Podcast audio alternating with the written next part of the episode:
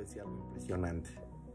Está escrito en esta perashá que cuando llegó Esab del campo, llegó cansado y vio que Jacob vino, estaba preparando una sopa de lentejas. Agarró y le dijo, viérteme por favor en la boca, viérteme. Voy a abrir la boca, tú levantas la olla y me la viertes para que coma porque tengo muchísima hambre. La Torah dice que por eso se le llamó al pueblo de Esab Edom. Edom viene de la palabra Adom, que es rojo. La sopa de lentejas era de color rojo. Le dijo, viérteme lo rojo, rojo eso. Ni siquiera vio que era lentejas. Simplemente tenía hambre, llegó, vio que había comida y le dijo, lo rojo, lo rojo que está ahí, dámelo. Yo voy a abrir la boca y tú me lo viertes. Como cuando un, camello abre la boca y le vierten eh, cubetas de agua. Y la Torah le llama a todo el pueblo, a toda la descendencia de Esab, Edom, por, este, por esta acción. ¿Por qué esta acción es tan determinante en la esencia de Esab? Dice la Torah algo impresionante. Hay veces estas pequeñas, pequeñas acciones pueden definir nuestra esencia. Una persona pensaría, bueno, ¿cómo come la persona? Si come de manera educada, si come de manera elegante, podría una persona pensar, ¿qué más da cómo come la persona?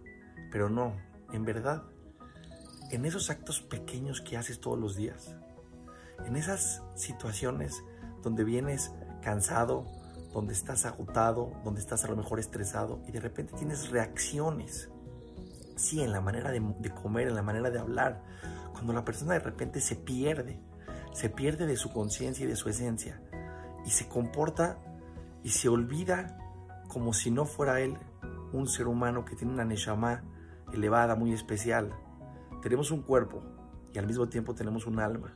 Tenemos que irnos detrás de lo espiritual y no irnos detrás de lo material, porque la diferencia es esencial entre unos seres humanos y otros.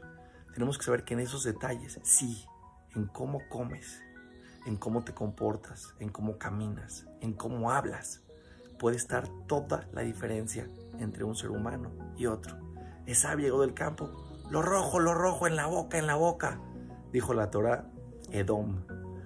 Toda su descendencia se considera en esencia sobre esta acción, porque creemos en la vida que las pequeñas acciones no determinan realmente quiénes somos, pero justo son las pequeñas acciones quien habla muchísimo de nosotros.